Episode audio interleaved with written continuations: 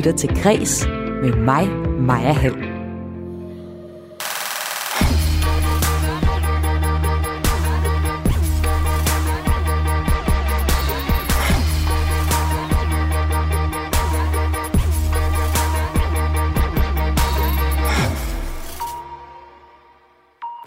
Tivoli i København reagerer nu på, at fredagens koncert endte med kaos.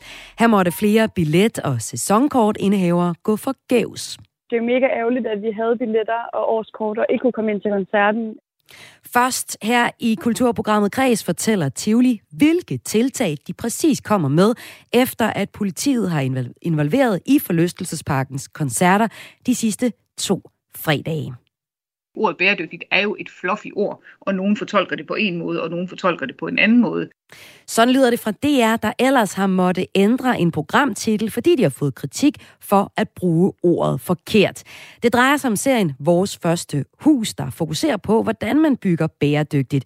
Men det er svært at se, hvordan det her hus er bæredygtigt, lyder det fra Rådet for Grøn Omstilling, og kritikken holder rådet faktisk ved, også efter at DR har rettet titlen. Om cirka 20 minutter kan du høre mere om, hvorfor det er vigtigt, at public service medier holder tungen lige i munden, når de skal bruge B-ordet, altså bæredygtighed. I dagens udgave af kulturprogrammet Kreds kan du også høre, at danske forfattere oplever en gratis kultur, hvor de bliver tilbudt at medvirke i arrangementer uden honorar. Og så bliver jeg spurgt af facilitatoren, om jeg kunne komme og holde et 90 minutters foredrag. 90 minutter, hold lige fast i det. Og for det kunne jeg få et gavekort til magasin øh, på 300 kroner. Dansk Forfatterforening har nu sat gang i en undersøgelse, der skal kortlægge udbredelsen af den her såkaldte gratis kultur. Det kan du høre mere om senere i udsendelsen. En udsendelse, hvor jeg ser nærmere på, hvorfor rigmanden og stifteren af Tesla, Elon Musk, har købt det sociale medie Twitter. Jeg hedder Maja Hall. Velkommen indenfor til Kres.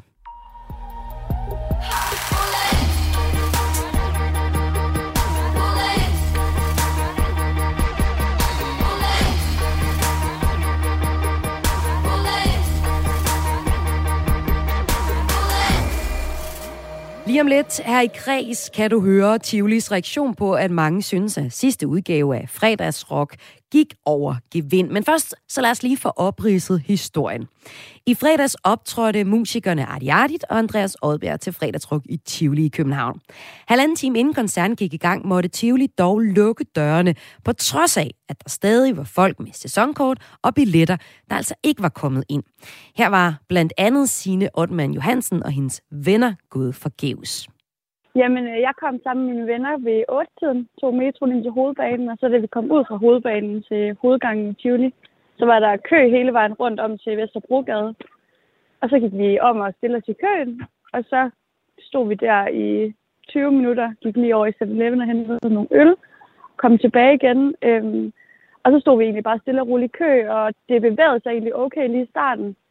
Og så lige pludselig så kom der nogen fra Tivoli ned og sagde, at nu havde de lukket hovedgangen, og også de andre indgange, og ikke lukket flere ind. Øhm, og der, der blev vi ligesom stående efter det, fordi vi har oplevet før inden corona, at de har lukket dørene, men så er de åbnet igen, når de har fået overblik over, hvor mange der, øh, der har været besøgende. Øhm, så vi tænker, om det kan være, at de åbner igen, så vi bliver lige stående. Øhm, men der begyndte folk allerede at gå fra køen, så der rykkede vi ret hurtigt frem og kom og forstå næsten helt op ved hovedgangen og kunne godt se sådan, okay, det, de mener det vist. Øhm, ja, og så kom vi jo ikke ind. Det var ret ærgerligt. Øh, jeg var heldig, at jeg havde været til koncert med ham før, men øh, dem, jeg var der sammen med, var jo rigtig ærgerlige over det. Lød det her fra en af gæsterne, der altså gik forgæves til fredagsrock i Tivoli København i fredags. Efter dørene så blev lukket, der opstod der ifølge Ekstrabladets mand på stedet kæmpe kaos foran indgangen, hvor utallige unge mennesker stod foran og råbte, åbn op, åbn op. Der var også et stort politiopbrud, og betjente forsøgte at få de unge væk. Det fortalte vagtchef hos Københavns politi øh, efterfølgende til Ekstrabladet. Tivoli havde ellers øh, aftenen inden forudset, at der ville komme mange mennesker. Det fortalte Tivolis pressechef, der også på det her tidspunkt sagde, at vi vurderer, at øh, der vil komme mange mennesker, og det kan være, at der er nogen, der går forgæves, og at der sådan er nogen, der har måttet gå forgæves. Det er vi selvfølgelig ærgerlige over. Efter fredagens begivenheder, hvor øh, der blev meldt om, om flere unge mennesker, der forsøgte at kravle over hegnet, og dele af Vesterbrogade og Bernstofgade blev, stæret, blev spærret, jamen så er ungdommen blevet debatteret hæftigt på de sociale medier. Det kunne man blandt andet høre her i Kreds i går. Og så til Tivolis reaktion. For kort inden udsendelsen, der talte min kollega Esben Lund med kommersiel direktør i Tivoli, Nils Folman, om, hvilke konkrete ændringer, der kommer til at ske på baggrund af fredagens optøjer. Og øh, til en start kunne jeg lige tænke mig at spørge dig helt konkret, hvad er det, kon- eller hvilke konkrete ændringer er det, der sker oven på øh, fredagens øh, begivenheder for Tivoli? Det, der konkret sker, er, at vi indfører pladsreservation til nogle af vores fredagsrock arrangementer. Fordi vi kan se, at der er så stor efterspørgsel på nogle af dem. Så hvis vi skal være sikre på, at vi har en, en tryg afvikling i haven, så sætter vi simpelthen et maksimum på, øh, hvor mange vi kan have på bestemte fredag. Så vi indfører et pladsreservationssystem. Vil det så sige, at man øh, på dagen ikke bare kan gå ind fra gaden? Øh, skal man ind og booke øh, billet først? Ja, altså ligesom du skal have en entrébillet eller et Tivoli-kort, som giver dig normal adgang til haven, så skal du lige forbi øh, billetlugen, som vi samarbejder med, og, og så reservere en af de pladser, der er, og så er man sikker på, at man kan komme ind. Så behøver vi ikke afvise folk ved dørene. Og hvad så, hvis man har sæsonkort? Er man så sikret en plads? Nej, man skal på de her udvalgte fredage, og det starter vi så med på fredag, hvor vi har Aqua på plænen, der skal du have en pladsreservation oven i det Tivoli-kort, eller den entrébillet, du har i forvejen. Så man er altså nødt til at være sikker på, at man har begge ting i orden. Man kan måske ende i en situation, hvor hvis jeg eksempelvis jeg har sæsonkort, øh, ikke kan komme ind, fordi jeg måske ikke har ja. fået booket den her billet. Øh, hvad med de her sæsonkortholdere, som man, altså regner de ikke med, at fredagsrock er en del af det sæsonkort, de har betalt for? Jo, og så må de øh, enten komme i god tid, øh, som vi plejer at sige, eller også så må de lige forbi at tage den her pladsreservation. Og det er simpelthen fordi vi, og det har sådan har det jo altid været, at vi har jo en begrænsning for, hvor mange mennesker vi kan være i haven, og derfor er vi nødt til at, at, at lukke dørene, når vi når det antal. Og sådan har det egentlig altid været. Det har bare ikke rigtig været taget så tit i brug, men vi har jo oplevet en ekstraordinær høj efterspørgsel, og må jo også konstatere, øh, baseret på de sidste to fredage, at der faktisk har været mange fulde mennesker, øh, som har opført sig sådan ualmindeligt tåbeligt, øh, og det, det er ikke trygt og godt for vores andre gæster, så derfor er vi nødt til at indføre en pladsbegrænsning. Nu. Så jeg kan godt forstå, at dem med Tivoli-kort øh, øh, håber på og regner med, at de kan komme hver eneste fredag, men der bliver altså nogle fredage, hvor vi er nødt til at sætte et cap på, hvor mange mennesker vi kan være, og så er man nødt til at sørge for at få en pladsreservation. Og så hvis vi taler om dem, der ikke har sæsonkort, altså dem, der måske bare vil ind og prøve forlystelser, øh, er det muligt? Ja, hvis de kommer inden kl. 16, hvor vi sådan for alvor begynder at forberede vores, øh, vores fredagsrock aften, der kan man, øh, der kan man komme ind. Og, altså, vi åbner allerede her kl. 11, og der er man velkommen. Og hvis man bare er inden, inden 16, så behøver man ikke nogen pladsreservation. Så der tager vi meget gerne imod alle de glade gæster, vi har, der bare vil prøve forlystelser, eller eller spise en is, eller hvad de nu har lyst til. Ja, fordi hvad, hvad hvis man gerne vil ind og spise en fredag i Tivoli? Kan man komme det uden en koncertpladsreservation? Ja, så går man ind og sørger for at få en bordreservation på den restaurant, man gerne vil ind til. Eller hvis du nu for eksempel har booket en billet til en af de øh, hvad skal man sige, forestillinger, der er i salene, det kan være Tivoli Varieté eller nogle af de andre der, så er du også garanteret en plads. Så viser man bare sin billet til øh, den forestilling, man skal til, eller også så går man ind på restauranten med den bordreservation, man har. Så kommer man selvfølgelig også ind uden pladsreservation. Og så nævnte du dem her, der kom før kl. 16. Kan de blive til koncerten ja. om aftenen? Ja. ja. Så hvis man er villig til Så har vi nemlig et overblik over gæsterne. Ja, og så har vi nemlig et overblik over, hvor mange der er i haven, og, og så er vi sikre på, at vi er det antal, hvor vi kan øh, sørge for, at alle får en tryg oplevelse. Og så vil jeg sige, så mander vi også op. Altså en af de læringer, vi har gjort, er, at, at jo flere kontrollører, jo flere vi har, jo mere mandskab vi har på, jo bedre kan vi håndtere det. Og, og det kommer vi også til at se fra på fredag, at vi simpelthen opnummerer antallet. Og antallet af det, vi kalder visiteringer, altså at man ved indgangen tjekker, at folk ikke har sprut med eller dåser med osv., den intensiverer vi også. Så vi konfiskerer den alkohol og de dåser, som øh, vil prøve at komme igennem hovedindgangen, for at alle kan opleve det som et, øh, en tryg koncert. Forud for koncerten i fredags, der havde I jo været ude og melde ud nogle, nogle, hvad kan man sige, nogle opfordringer eller nogle regler. Altså sådan noget, kom i god tid ja. til koncerten, og medbragt spiritus er ikke tilladt, og sådan nogle ting. Og hvis man er for brug, så ja. bliver man slet ikke lukket ind, og hvis man er til tjene for andre, er man ikke velkommen. Alligevel øh, var der ifølge Ritzau flere tusind mennesker, unge mennesker, der stod foran forlystelsesparken, og ifølge Ekstrabladet var der øh, flere, der var i gang med at kravle over hegnet til, ind til, ind til forlystelsesparken. Ja. Altså, var, var I godt nok forberedte inden i fredags? Ja, det, det mente vi jo, vi var, fordi vi har altså holdt fredagsrock i 25 år. Øh, men vi må så bare konstatere, at der er en adfærd øh, blandt de helt unge især, som vi ikke har set. Og jeg har set andre medier, der også har kaldt det en trykkoger, Altså at unge mennesker føler, at nu har de været begrænset i deres bevægelsesfrihed de sidste to år på grund af coronarestriktioner.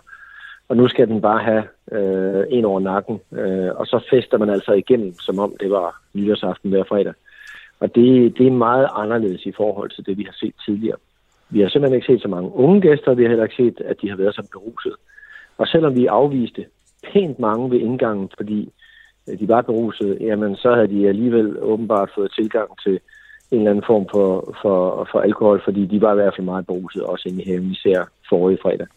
Og det har vi så taget konsekvensen af, vi gør selvfølgelig alt, hvad vi kan. Dem, der prøvede at hoppe ind over hegnet, dem fulgte vi jo også ud igen, da vi jo havde folk på indersiden.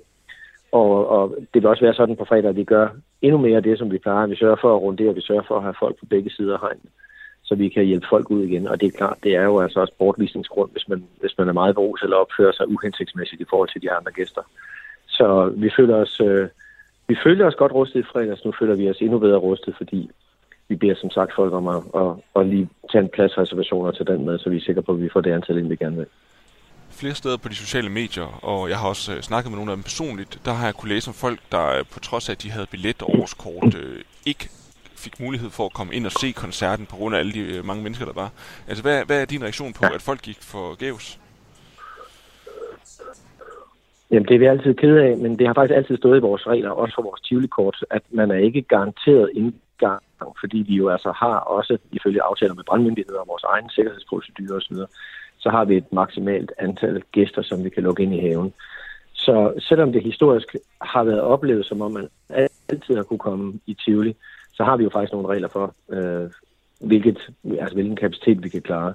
Så et Tivoli-kort er ikke på automatik en, en, øh, en billet ind, hvis det viser sig, at vi på en eller anden måde rammer det her kapacitetsloft. Og sådan vil det også være for resten af sæsonen. I sidste uge, altså hvad kan man sige, øh, weekenden inden forrige fredagsrock, der var der jo også øh, ja. politi til stede. Der var det øh, blandt andet ja. Ice Kid, der optrådte igen det to, to hiphop-kunstnere to fredage i streg. øhm, ja. Her, ikke den kommende, men øh, weekenden efter det, der optræder Chef Records, som jo også er en, endnu en hiphop-gruppe. Øh, gør I nogle særlige ja. tanker omkring øh, netop den koncert? Jamen, øh, ja, det gør vi på baggrund af evalueringerne fra de første øh, tre koncerter. Vi har jo haft øh, først Scarlet Pleasure, og så som du selv siger, Ice Kid, og så havde vi Artie Artie og Andreas Oddbjerg i fredags. Og vi evaluerer efter hver eneste koncert, vi har haft fra inden fredags op. Øh, og det kommer vi også til at gøre efter Aqua, og så har du ret i, at Chef Records dukker sig op fredagen efter.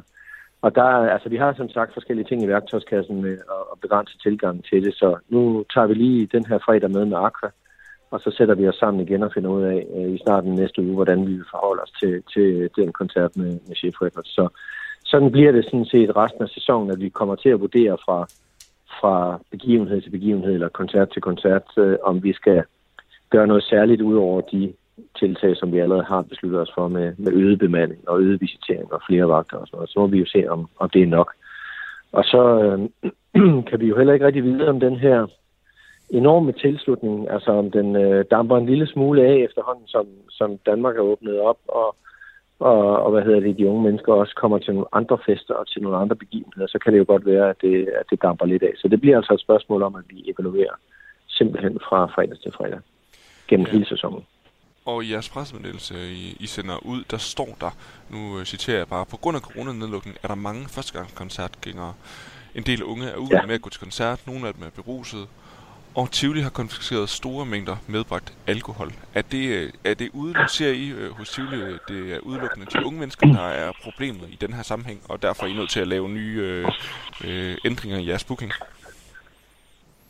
Ja, det er i hvert fald der, hvor altså, vi har mange unge mennesker, der, der, hvad hedder det, der, der jo forespørger på, om de kan købe øl ind i haven, når der er koncerter, og de bliver selvfølgelig afvist, hvis de ikke kan vise ID. Men, men vi må bare konstatere, at, at så har de startet op hjemmefra, eller eller også så får de jeg ved det ikke, smule noget med ind på en eller anden måde, eller nogle ældre, der køber til dem. De har i hvert fald haft adgang til det, og så skal der nok ikke så mange promiller til, før de virkelig opfører sig tåbeligt. Og der må vi altså bare konstatere, at det lidt ældre publikum har vi en super fin dialog med, og jeg skal også skynde mig at sige, at der er rigtig, rigtig mange unge mennesker, som opfører sig fuldstændig super godt i forhold til en god koncert, og hvad der er god koncertkultur. Men så har vi altså en, en minoritet, som, som viser sig at blive virkelig beruset, også helt ned aldersmæssigt, hvor vi ikke ønsker at have dem som gæster. Og det, det kommer vi simpelthen til at tage bestik af, at øh, vi holder øje, vi vidensdeler med, med vores kolleger i branchen, som også holder koncerter og fester osv., øh, så vi alle sammen bliver klogere hen over den, i, den, øh, i den næste tid. Men, men, men den her trykkoger-effekt, som, som nogle forskere har påpeget, den, øh, den må vi nok indrømme, at øh, den har vi i hvert fald set i, øh, i fuld udfoldelse ind hos os, fordi der stod mange ude på gaden også i fredags, der gerne ville ind, og da de så fik at vide, at de ikke kunne komme ind, jamen så virkede det næsten som om, at de måtte ind for enhver pris, og der var så også nogen, der prøvede at komme over hegnet. Og, og det er vi simpelthen ikke vant til. Altså, vi har som sagt haft fredagsrock i 25 år, vi har aldrig set noget lignende. Nej, kommer det bag på jer, det her I har set de sidste to fredage? ja, det er, det er voldsommere, end det plejer. Det må jeg bare sige. Så derfor er vi jo også nødt til at tage bestik af situationen, og så sørge for, at vi indfører nogle, nogle, nogle, hvad skal vi sige, nogle, nogle værktøjer her, som gør, at vi kan, vi kan styre mængden. Og ved at vi indfører pladsreservation, sender vi også et signal om, at hvis du ikke har den her pladsreservation, så lad være med at tage initiativ, til for du kommer igen. Sådan lød det fra kommersiel direktør i Tivoli, Niels Folman, og han havde talt med min kollega Esben Lund. Om lidt her i kulturprogrammet Kreds på Radio 4, som du har tunet ind på, og tak for det. Der skal det handle om danske forfattere, der oplever en gratis kultur, hvor de bliver tilbudt at medvirke i arrangementer, uden rigtig noget honorar ud over måske lige en flaske rødvin. Men inden vi kommer til den historie, så skal vi se på, hvordan øh, medier behandler historier om bæredygtighed. Du lytter til Græs med mig, Maja Hall. Ja, nu skal det handle om et måske, måske ikke bæredygtigt husbyggeri. Det drejer sig om DR-serien Vores Første Hus, hvor redaktøren bag øh, serien har måttet ændre på titlen på grund af kritik af, at det afsnit, der handler om bæredygtig husbygning, har fået kritik for ikke at være særlig bæredygtigt. Vi gør os alle sammen umage, når vi skal vælge vores kommende hjem. Men Simon og Jette har taget det så vidt, at de har brugt fire år på at planlægge og designe deres drømmebolig. Den overordnede ramme for projektet er med fokus på bæredygtighed – Intet er overladt til tilfældighederne. Hver eneste materiale er nøje udvalgt, og de har selv planlagt hele byggeprocessen. I DR-serien Vores Første Hus, som du hørte lidt i traileren for her, møder man i episode 6 et par, der skal bygge deres drømmehus. Det gør de på to grunde, som de vil slå sammen. På begge grunde er der et hus, som øh, de så river ned, altså de rykker, river begge hus ned, for at bygge et nyt hus, som øh, ved flere lejligheder i den her episode bliver kaldt for bæredygtigt. Og det er et problem. I hvert fald, hvis man spørger øh, rådgiver i Rådet for Grøn Omstilling og arkitekt Signe Sand, som jeg nu har med her i kreds. Velkommen til dig, Signe. Ja, tak skal du have. Og vi vender tilbage til dig, for du kommer med en generel kritik, ikke bare af DR's program her, men af, hvordan øh, medierne behandler bæredygtighed. Den konkrete episode, som øh, din kritik tager udgangspunkt i, den handler om øh, en, en, en episode, som under første omgang blev øh, navngivet Et bæredygtigt hus. Sådan hed episoden, da den landede den 5. april. DR har så siden været inde og ændre lidt på titlen, så afsnittet nu hedder Med fokus på bæredygtighed. Redaktør Eva Kvist fortæller her, at man har ændret i afsnittitlen for at imødekomme den kritik, der er kommet. Jamen, vi har valgt at ændre titlen, fordi vi jo har øh, reflekteret over den øh, kritik, der er kommet, øh, og, øh, og min egen overvejelse i den forbindelse var, jamen, øh, en overskrift. Øh, for det første vil jeg lige egentlig gerne sige, at overskriften på programmet er jo vores første hus, så det er sådan en undertitel, øh, hvor hver øh, udsendelse i programserien har en undertitel, der ligesom øh, indikerer, hvad det er, bygherren lægger vægt på i, i det projekt, vi følger. Og der lægger de vægt på, øh, på bæredygtighed i en sådan ikke nærmere defineret øh, forstand, øh, og derfor har vi valgt at kalde det et bæredygtigt hus. Og så kan man sige, at en ting er undertitlen, der ligesom sætter den ambition på spidsen. Noget andet er selve programmet, hvor det jo bliver udfoldet, at det er jo vi postulerer jo ikke her i programmet, at det er et bæredygtigt hus øh, fra A til Z, men at, øh, at man ønsker at tage nogle valg, der er mere bæredygtige, end de måske kunne have været. Øh, det var intentionen bag titlen, og da jeg så bliver opmærksom på den her kritik hen over påsken, øh, reflekterer jeg øh, med mig selv og taler med de gode folk i øh, produktionsselskabet og i, i mit bagland, jamen er det, øh, øh, altså er det, en, er det en tilstrækkelig dækkende øh, rubrik i forhold til de øh, øh, den måde, den bliver opfattet på, blandt andet af sine øh, og, øh, og andre gode folk, der interesserer sig for det her. Og der vil jeg jo øh, egentlig give dem ret i, at den kan jo misforstås, hvis man har de briller på, som de jo har. Øh, og derfor besluttede vi at ændre det til en mere dækkende øh, undertitel, som nu er med fokus på bæredygtighed lød det her fra redaktøren på øh, DR's serie Vores Første Hus. En serie, hvor de altså har ændret i episodetitlen så fra et bæredygtigt hus til med fokus på bæredygtighed, efter der har været kritik af, at det altså ikke var særlig meget bæredygtighed, det handlede om det her afsnit. Men den her ændring, den er ikke nok. Det mener du, arkitekt og rådgiver i Rådet for Grøn Omstilling, Signe Sand. Hvorfor mener du, at programmet stadig er problematisk med den rettede titel, som nu er?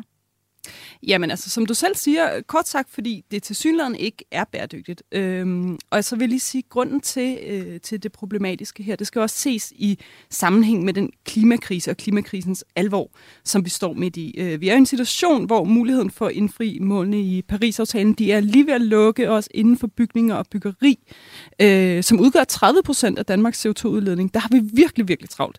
Øh, og det, det mener jeg er utrolig afgørende, at medierne de bliver bliver en med- og ikke en modspiller i den her grønne omstilling, som haster. Øh, så når et statsme- øh, statsmedie går ud og kommunikerer omkring grønt byggeri, så er det jo ret vigtigt, at, at de ikke øh, siger noget, der, der er helt forkert, fordi så forstår jeg jo godt, hvis almindelige mennesker bliver snot forvirret. Øh, øh, ja. Og, men, ja. men man kan jo så også sige, at nu, øh, nu sad jeg lige og så øh, afsnittet i går aftes. De, øh, de to øh, det parters, der, der bygger et nyt hus i den her serie, de siger også, vi vil gerne bygge bæredygtigt, men vi vil ikke gå på kompromis med komfort eller økonomi. Så de har vel også øh, taget deres øh, forbehold for, hvor bæredygtigt det kan blive, det de, det, det de laver i programmet. Øhm, ja, altså for det første kan man sige, hvis de gerne vil bygge bæredygtigt, men så ikke vælger at gøre det på grund af nogle forskellige ting, så, så bygger de jo ikke bæredygtigt. Men, og, og for det andet, så vil jeg så også sige, at, at øh, man kan godt bygge øh, med, lav, med lav klimabelastning, uden at gå på kompromis med komforten, og, og uden at og også øh, faktisk øh, øh, uden at gå alt for meget på kompromis med, med økonomien. Øh, så det mener jeg er en, en falsk modsætning. Og du øh, siger, at når du har, har set den her episode, ja, så er der faktisk nogle røde lamper, der blinkede for dig i forhold til at bruge ordet bæredygtighed. Ja. Og øh, det vi startede med at snakke om, jamen, det er jo, at man river et hus ned, for, eller to hus ned, for at bygge noget nyt. Og det mener du, det er, det er meget lidt bæredygtigt. Hvordan er det et problem, hvis man nu bygger et hus, der er super bæredygtigt, i stedet for to mm. gamle lortehuse? Mm, ja, men, men det nye hus er jo ikke bæredygtigt, og, og, og jeg tror også, øh, altså mange af, mange af os som forbruger. vi, vi kender jo øh, klimadilemmaerne fra vores hverdag. Vi skal spise mindre kød, vi skal cykle min, mere og flyve øh, mindre, og, og, og sådan nogle ting. Der mange af de ting, vi godt ved. Men, men der, er meget, øh, der er mange få forbrugere, der tager stilling til byggeri. Øh, heldigvis kan man sige, fordi, øh, fordi det at bygge et hus, det er simpelthen det aller, aller, aller mest klimabelastende, du overhovedet kan foretage dig i dit liv. Øh, og derfor er det jo sindssygt vigtigt faktisk, hvordan man gør det. Og det siger jeg ikke, øh, øh det siger jeg ikke for at shame nogen, men, men bare for at sige, at det er nogle utrolig store udledninger, øh, som, som er forbundet med en byggeproces. Øh, så hvis man overhovedet kan undgå at bygge, så, så skal man gøre det. Og i det her tilfælde, der burde man jo øh, hvis man rent faktisk havde haft fokus på bæredygtighed, så, så burde man have energirenoveret et af de eksisterende huse. Øh, så kunne man ligesom genbruge de eksisterende materialer, som jo har haft en klimabelastning en gang, og nu, og nu står der. Og så kunne, man, så kunne man energirenovere det, så man også får et lavt energiforbrug i driftsfasen. Ja, her peger du så også på, at når man energirenoverer, kan vælge nogle, øh, nogle gode materialer, der ikke er så belastende, og man kunne også overveje i det hele taget, når hvis man skulle bygge noget, så bygge mindre end de 240 kvadratmeter, som de ja. vælger at huset skal ja. være. Her på Græs, der har vi også bedt øh, DR's redaktør Eva Kvist om en reaktion på de her kritikpunkter, som du kommer med her. Og hun peger på, at det kan være svært at diskutere betydningen af ordet bæredygtighed, fordi folk fortolker det forskelligt ordet bæredygtigt er jo ikke et, øh, der findes jo ikke nogen fast definition af, hvad bæredygtigt er. Øh, det, det, det er jo en, et, en, hvad skal man sige, en, et forsøg fra deres side på i nogle af de valg, man træffer, når man skal bygge et hus, og vælge noget, der er mere bæredygtigt, end det kunne have været. Øh, jeg tror ikke, at man, jeg tror ikke, der findes et bæredygtigt hus i virkeligheden, hvis man skulle tage ordet bæredygtig øh, sådan helt fundamentalistisk, sådan som nogen i hendes øh, øh, kritiktråd der gør, øh, så skulle man jo bo i en jordhule, også fordi allerede når du begynder at transportere noget byggemateriale hen til en byggeplads, så er du allerede i gang med at, og, øh, og forurene klimaet. Så, så derfor vil jeg også bare sige, at ordet bæredygtigt er jo et fluffy ord, og nogen fortolker det på en måde, og nogen fortolker det på en anden måde. Øh, så, øh, så, så derfor synes jeg, at det er sådan en lille smule...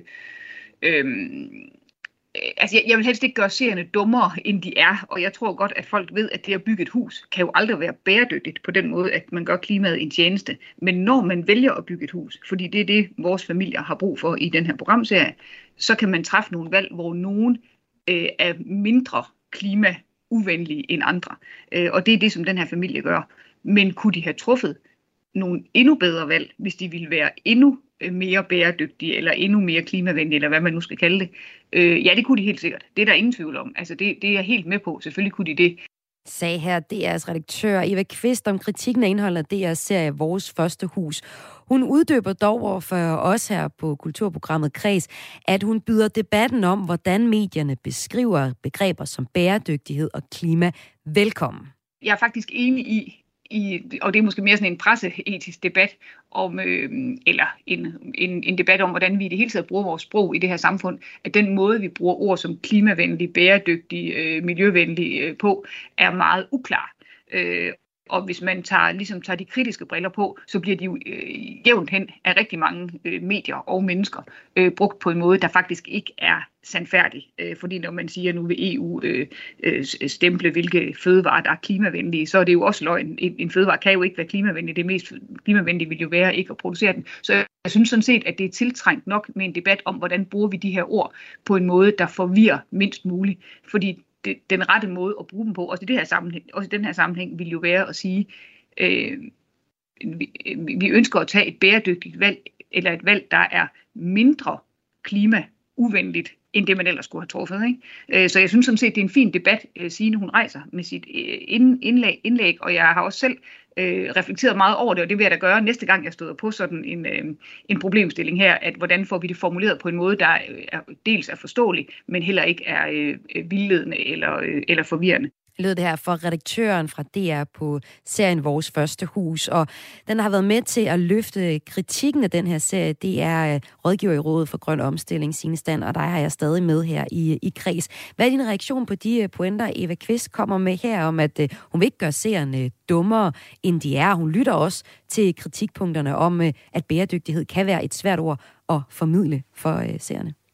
Jamen, der, der er mange ting, øh, man, man, man, kunne, man kunne tage fat i. Hun, hun siger mange ting, men, men, men hvis vi starter med det sidste, som, som er det der med, med den, den generelle diskussion, så vil jeg jo i hvert fald erklære mig enig. Altså det, øh, øh, det er jo ikke kun DR, der har et formidlingsproblem, når det kommer til klima. Det, det, det er noget, som jeg, og det ved jeg mange andre, øh, tit er frustreret over. Øh, øh, hvorvidt medierne ligesom øh, løfter den her vigtige samfundsopgave, det er at formidle klimastof, øh, og det gælder så også inden for byggeriet, og det er ikke kun DR, der indimellem træder ved siden af. Øh, men men det, her, det her program, mener jeg så, er et, et ret godt eksempel på dårlig klimaformidling.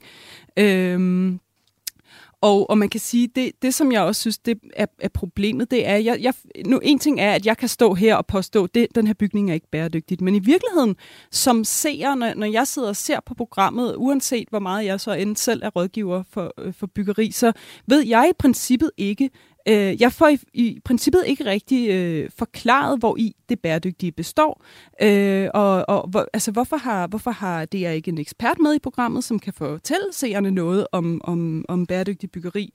Øh, nu siger hun, hun vil ikke gøre seerne dummere, end de er, men, men jeg tror da ikke, der er særlig mange seere derude, der ved en hel masse om, hvad bæredygtig byggeri egentlig er, og det er også fair nok, så, så man kunne jo gribe chancen for at, at fortælle om det, og man, man kunne måske også fortælle, hvad er øh, husets ressourcebelastning, hvad er øh, klimabelastningen per kvadratmeter i det her hus, det, det får vi jo sådan set ikke at vide, så, så det er jo nemt nok for mig at stå her og påstå, at det ikke er bæredygtigt, men øh, i princippet ved jeg det jo ikke, fordi jeg mener ikke, programmet fortæller mig det.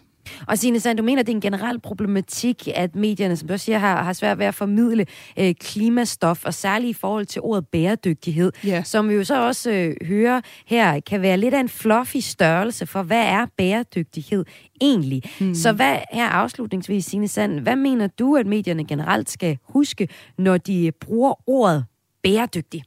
Altså, det er faktisk ikke helt rigtigt, at bæredygtighed er sådan et ord, der er helt op til fri fortolkning, fordi forbrugerombudsmanden, han er jo gået ud for nylig og sagt, at man må ikke markedsføre et produkt som, som bæredygtighed, eller med fokus på bæredygtighed, lad os bare bruge den vending, hvis ikke man kan dokumentere, at det har en lavere øh, ressource-, miljø- klimabelastning end, end tilsvarende produkter.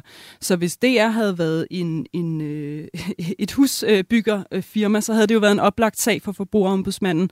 Øh, men, men, men jeg mener egentlig, altså, og nu vil jeg heller ikke slå DR alt for hårdt oven i hovedet, for jeg håber jo, de kommer igen og laver et nyt program om bæredygtig byggeri, og måske den her gang øh, øh, får en ekspert med, som kan, som kan fortælle, hvad øh, den, det pågældende byggeris klimabelastning i virkeligheden er. Så det handler om også at få hørt eksperterne, når man behandler emner som bæredygtighed som journalist, lød det her fra Signe Sand, arkitekt og rådgiver i Rådet for Grøn Omstilling. Tak fordi du var med i Kreds. Selv tak. Og Signe var med i Kreds her på Radio 4 til en snak om DR's program Vores Første Hus, hvor det altså er episode 6, som hun mener sætter et misvisende fokus på, hvordan man bygger bæredygtigt. Om lidt er i kulturprogrammet Kreds, der skal det handle om Tesla-milliardæren eh, Elon Musk. Han er selverklæret ytringsfrihedsfundamentalist, og det er en angivelig år, en af årsagerne til, at han nu har købt det sociale medie Twitter for mere end 300 milliarder kroner. Men hvis man sætter rammerne for ytringsfriheden på sociale medier fri, så risikerer man at skabe et miljø, hvor de færreste har lyst til at være. Og har man så egentlig ytringsfrihed?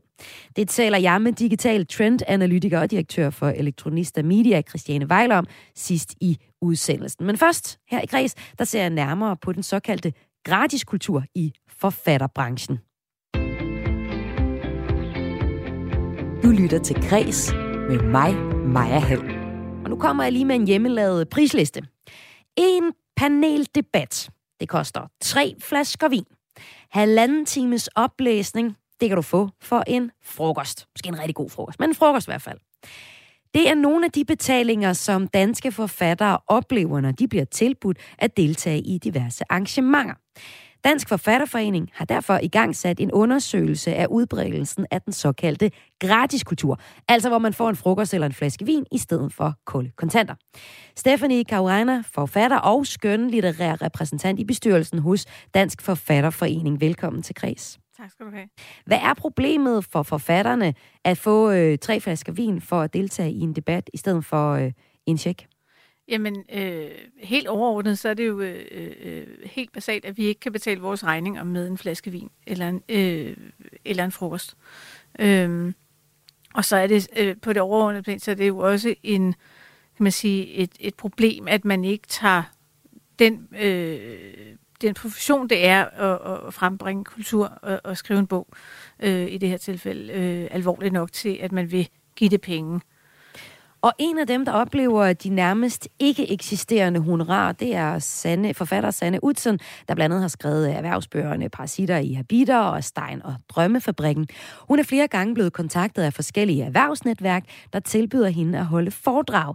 I et konkret øh, tilfælde var der tale om et erhvervsnetværk af betydningsfulde HR-personer fra store private og offentlige virksomheder, fortæller hun her. De betaler så, øh, og de gør det jo i arbejdstiden, men deres arbejdsgiver betaler jo så, for at de kan deltage i det her netværk. Og så bliver jeg spurgt um, af, af facilitatoren, om jeg, kunne, om jeg kunne komme og holde et 90 minutters foredrag. 90 minutter, hold lige fast i det. Og for det kunne jeg få et gavekort til magasin øh, på 300 kroner. Jamen, det er jo fuldstændig, det er jo fuldstændig vanvittigt.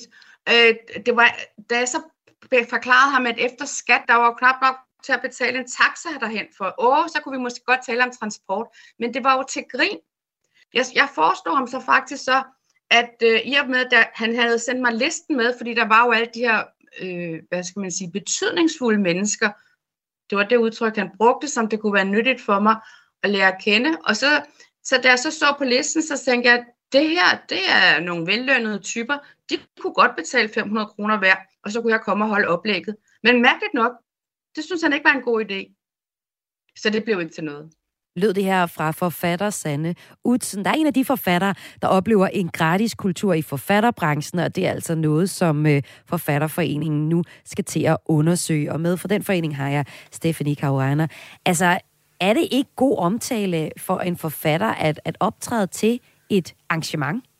Altså, i princippet jo. Øh, og man kan sige, at det kommer an på arrangementets type, om det er et lille menighedsråd, eller netop, som, som, som Sande oplever, et, et øh, erhvervsnetværk. Men det er bare, ja? men det, men det, nej, for det er ikke godt nok.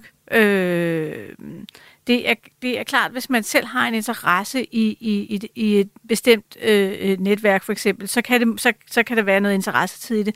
Men i princippet, der er jo ikke en i, i det netværk, som selv ville være gået ud og have gjort det samme for, for et gavekort til magasin.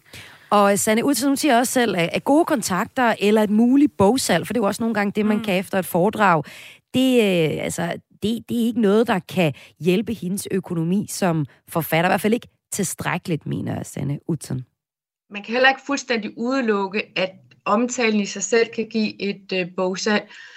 Men det er bare ikke ret meget. Hvis jeg tjener øh, 5 kroner på en bog, øh, der bliver solgt, øh, så skal der alligevel sælges en del før jeg kan betale min husleje. Og nu snakker jeg om bog i paperback, men hvis jeg taler om en, en, en traditionel bog, så øh, roman i fuld, eller fagbog, det behøver ikke være en roman, i almindelig øh, udgave, første udgave, altså, når jeg siger første udgave, så mener jeg ligesom det første, der kommer ud, så tjener man, hvis man er heldig, måske 36 kroner øh, per bog. Det er selvfølgelig før skat, det siger sig selv.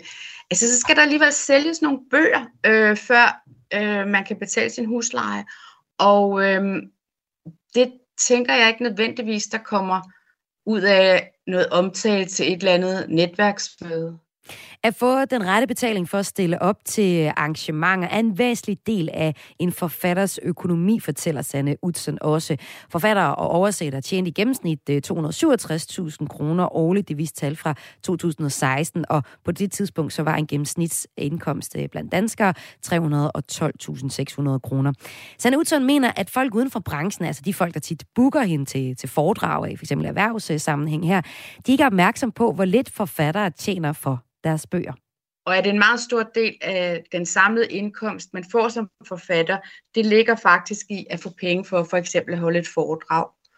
Øhm, og så gør man øh, måske også det, at hvis man er ude at holde foredrag, så kan det også være, at man sælger nogle af sine bøger, øh, som man så får lidt mere for, end man ville få, hvis de bare blev solgt hos en boghandler. Så det er en del af den patchwork-økonomi, som en typisk forfatter har. Og det er jo så også derfor, at Dansk Forfatterforening nu sætter fokus på den her gratis kultur, som det Sanne Utzon blandt andet er et eksempel på. Og med fra øh, Dansk øh, Forfatterforening har jeg Stephanie Caruana. Man kunne også omvendt sige, at hvis man gerne vil være rig, så skulle man måske vælge et andet erhverv, end at være øh, forfatter. Sådan er det jo, øh, øh, kan man sige, for alle kunstnere. Altså, øh, øh, man kan jo også lade være med at spille guitar og, og blive rockmusiker.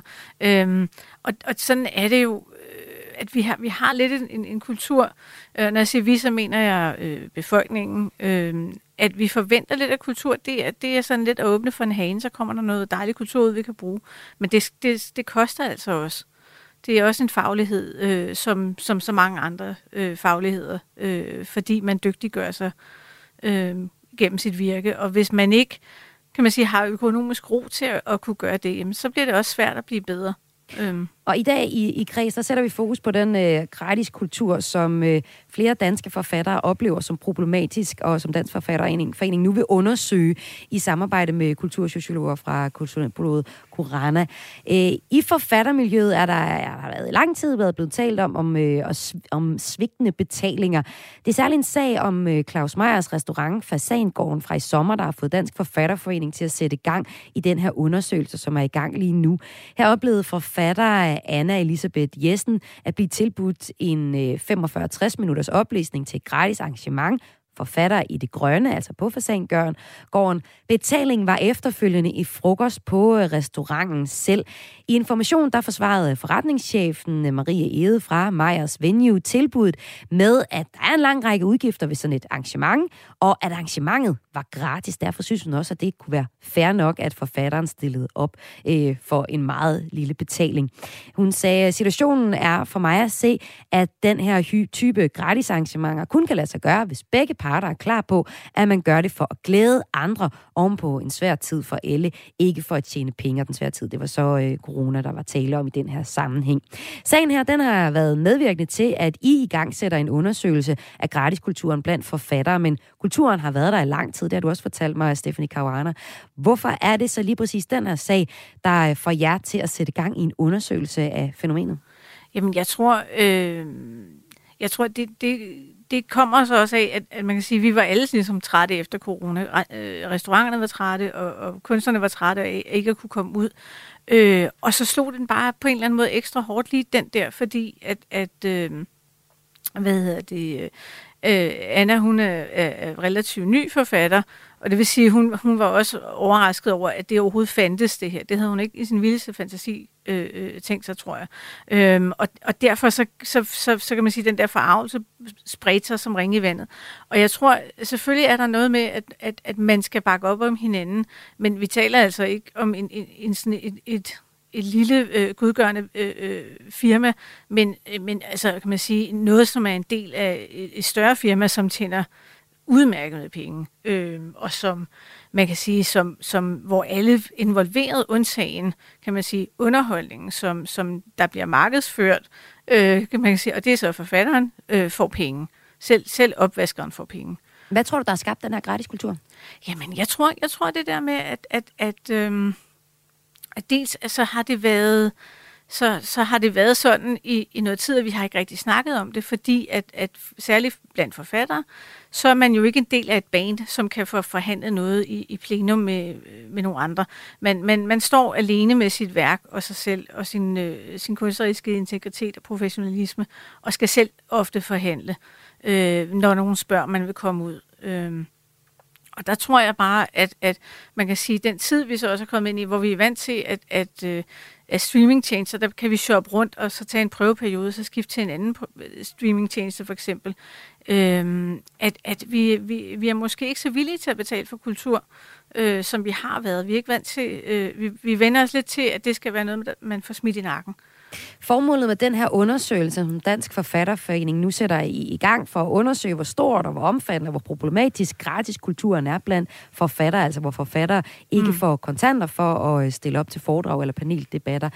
Der øh, formålet med den, det er, at, at det både arrangørerne skal forstå, hvordan forfatterens økonomi hænger sammen ved resultatet af den her undersøgelse, men det er sådan set også jeres formål, at forfatterne selv skal forstå, hvad det er for en situation, mm. de står i. Hvad er det helt konkret, at forfattere de øh, skal få ud af den her undersøgelse? Jamen, jeg tror, altså, nu må vi jo så se, hvad den, hvad den, hvad den ender med. Den er jo ikke givet på forhånd. Øhm, men, men det er lige så meget for at klæde forfattere på, øh, øh, nye som gamle, øh, til at tage den snak, med, med, når de bliver booket ind. At det er okay, at det ikke er, er beskidt øh, at tage ordet honorar i sin mund og så sige, jeg vil faktisk gerne have penge for, for det, jeg kan. Er der nogle øh, steder af, af brancherne, som booker forfattere ind, som øh, I særligt forventer at få nogle øh, historier fra? Nej, det, det, nej, fordi det har været højt og lavt. Øh, hvad hedder det? Øh, jeg har faktisk selv, selv en historie om et, et, et større forlag, som ville give mig vin, og så sendte jeg dem en, en, en opgørelse på, hvilke vine jeg ville have, så det svarede til det honorar, jeg skulle have. Og det endte med, de endte med, de fandt pengene. Det var lidt nemmere. Sådan lød det her fra skønlitterær repræsentant i bestyrelsen hos Dansk Forfatterforening, og også forfatter selv, ja, tak. Stephanie Tusind tak, fordi du var med i Kreds i dag. Det var så lidt. Til at tale om den gratis kultur, hvor forfattere bliver tilbudt at deltage i diverse arrangementer for en flaske vin. En kultur, som Dansk Forfatterforening er i gang med at uh, organisere en undersøgelse af, og det forventer at have resultatet af undersøgelsen færdigt til efteråret. Det sidste, det skal handle om i kulturprogrammet Kreds i dag, det er, at Elon Musk har købt Twitter. Du lytter til Kreds med mig, Maja Hall. Altså rygterne, de har egentlig øh, rumsteret i et par uger. Og så i aftes, der blev det officielt. Tesla-grundlæggeren Elon Musk har købt det sociale medie Twitter for 44 milliarder dollars, eller hvad der svarer til mere end 304 milliarder danske kroner. For uden at være grundlægger af bilproducenten Tesla og rumfartsselskabet SpaceX, så er Elon Musk også, ifølge erhvervsmediet Forbes, verdens rigeste person med en øh, personlig formue på næsten 300 milliarder dollars. Så han havde pengene til at købe Twitter. Og nu er kan han altså også kalde sig ejer af det sociale medie Twitter. Men hvad han præcist vil med Twitter, det skal man passe på med at spå for meget om. Det mener min næste og sidste gæst i Kreds i dag, digital trendanalytiker og direktør for Elektronista Media, Christiane Vejlø. Velkommen til. Mange tak skal du have. Der var du. Der var en lille smule forsinkelse på dig, men jeg har dig med, Christiane, og det er jeg glad for. For jeg vil gerne høre dig, hvorfor skal man passe på med at spå for meget om, hvad Elon Musk vil opnå med købet af Twitter? Det er, fordi Elon Musk han er en meget sjælden fugl, og han er meget uforudsigelig. Han opererer ikke efter de samme hverken økonomiske eller sociale spilleregler, som vi normalt kan forvente af folk på hans niveau i øh, erhvervslivet. Øh, og det betyder, at han, øh, han ikke har noget problem med for eksempel at tweete noget, der kan få Teslas aktiekurs til at falde, eller andre ting, som sådan er kontroversielle, eller han har lige kritiseret Bill Gates også på, på Twitter på sådan en ret øh, umoden måde, vil nogen må, mene. Så han er altså bare enormt uforudsigelig, så vi kan ikke bare lige sige, om det her det gør han for at tjene penge, eller det her, det, altså hvad hans motiv er, øh, det kommer vi nok til at skulle holde lidt øje med også. Det er også derfor, han er simpelthen så spændende at følge med i, om man kan lide ham eller ej. Er det ikke sådan? Jo, altså han er jo, altså jeg ved ikke, om jeg vil kalde ham karismatisk, fordi det er han sådan set ikke. Jeg har mødt ham, og han er egentlig meget stille og rolig og lidt nørdet type, men han står jo for en ret sådan ekstrem adfærd. Øh, jeg kan ikke huske, hvad hans første barn hedder, men det er sådan en, en række af tal og bogstaver. Altså det er jo specielt nok i sig selv. Og, og så er han jo ekscentrisk, og jeg tror også, at, at, at det er helt offentligt, at han ligger et eller andet sted på, på Asperger-skalaen også. Så han er en, en speciel fyr, og, og det som jo giver en masse underholdningsværdi, kan man sige her, det er jo netop, vi ved ikke, hvad det er, der kommer fra ham. Men kigger man dog på hans fortid med, med Tesla og med solceller og med SpaceX, så er der en vis harmoni, og der er en vis sammenhæng. Men opkøbet af Twitter ligger sådan lidt uden for det, og derfor er det også lidt specielt. Nu du er så øh, digital trendanalytiker, og det er derfor, vi har inviteret dig ind i, øh, i kreds her på Radio 4 i dag. Så øhm, altså Christiane Vejlø, hvad, hvad tror du personligt, der kommer til at ske med, med Twitter nu, hvor øh, Elon Musk har, har købt mediet? Det Jamen altså, det tegner jo til at handle rigtig meget om, øh, om ytringsfrihed, at det er en øh, stor kæphest for Elon Musk. Man kan sige, det er en, det er en dyr kæphest med det køb, han har lavet her. Og, og man kan også øh, kritisk sige, øh, at det er problematisk, at der er nogen så velhævende millionærer, få menneske, hvide mænd er det jo øh, faktisk øh, altid, øh, som ejer noget, der påvirker milliarder af mennesker. Det i sig selv er der måske et, et magtskred i, der er lidt problematisk. Men altså, det kommer sandsynligvis til at betyde, at vi får mindre øh, moderation af de stemmer, der er på Twitter. Altså, mm. vi skal nok forvente, at Trump kommer tilbage snart, fordi Musk mener ikke, at man skal moderere.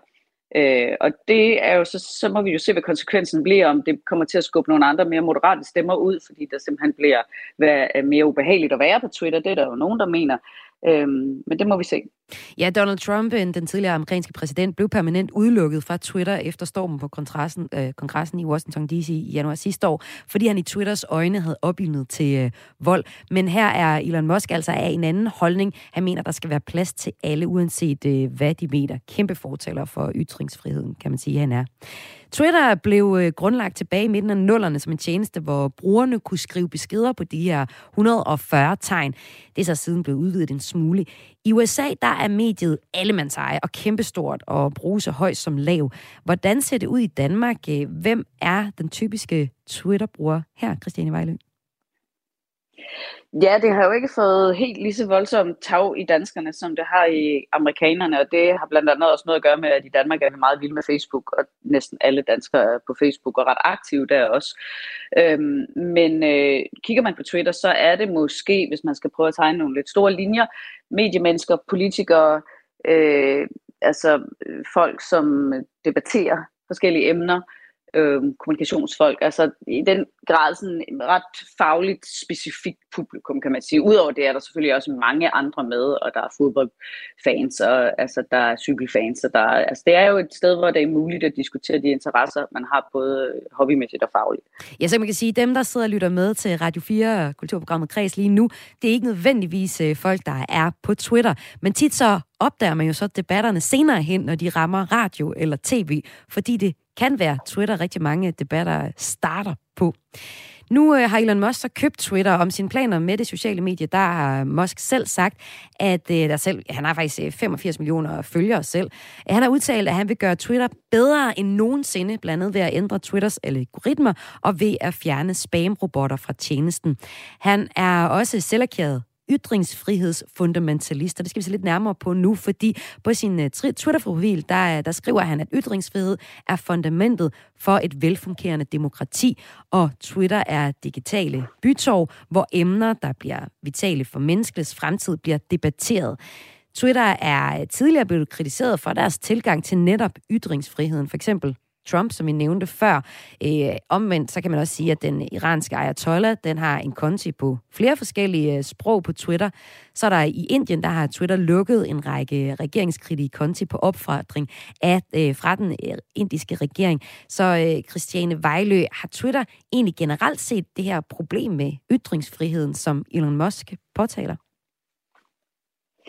Alle sociale medier har et problem med ytringsfrihed, og problemet ligger i balancen. Altså problemet ligger i, at hvis man giver altså øh, fuld åben ladeport til, at alle kan sige præcis, hvad de vil, hvornår de vil, og komme øh, langt ud, fordi der er en algoritme, der øh, tager fat i det mest ekstreme, så kan det blive problematisk, for det er fuldstændig overflyder feedet, og øh, folk kan blive... Øh, altså, desillusioneret frustreret over det, fordi der ikke er plads til deres mere moderate synspunkter og debatter.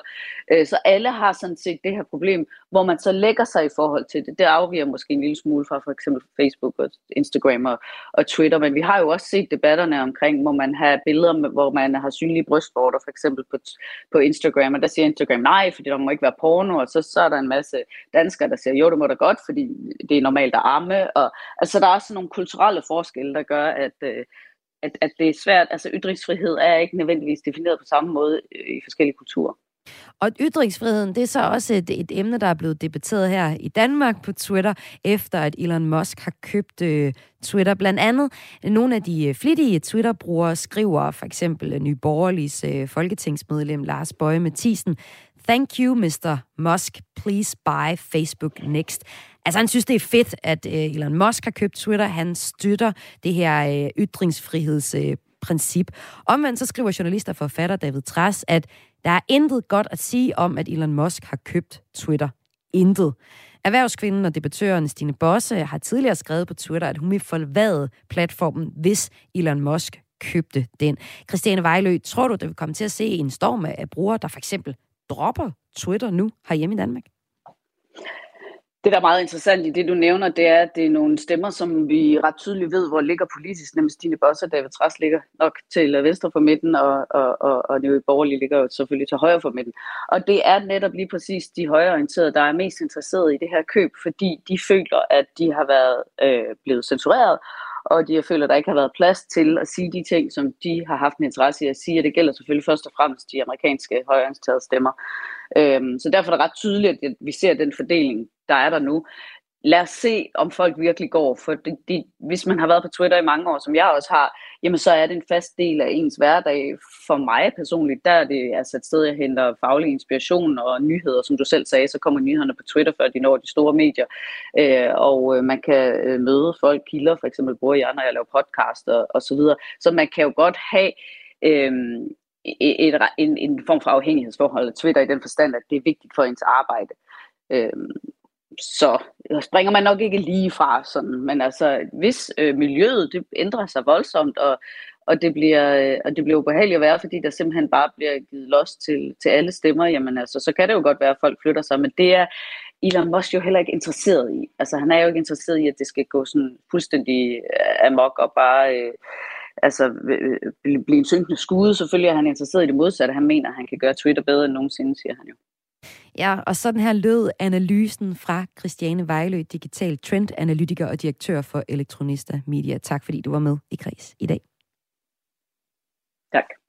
Og jeg havde Christiane med på historien om, at Elon Musk, ham der blandt andet har stiftet Tesla, virksomheden har købt Twitter. Og det var den sidste historie i kulturprogrammet Kreds i dag. Et program tilrettelagt af Lene Grønborg Poulsen, Søren Berggren Toft, Emil Mortensen og Esben Lund. Og jeg har været din vært de sidste 55 minutter. Mit navn det er Maja Hal. Har du tips øh, til øh, programmet her, så tøv ikke. Send os en mail på kreds radio4.dk og det er kraes radio4.dk www.tivoli.dk. I programmet i dag, der har vi blandt andet fortalt om, at Tivoli nu reagerer på det kaos, der opstod til de sidste par fredagsrocks koncerter, og det har de gjort ved at lave et øh, nyt digitalt booking-system. Hvis du ikke fik den historie med, så kan du finde hele kreds. Det kan du finde online, blandt andet på vores hjemmeside, eller i Radio 4's øh, app. Det hedder simpelthen Radio 4-appen, og den finder du inde i App Store eller hos Google Play.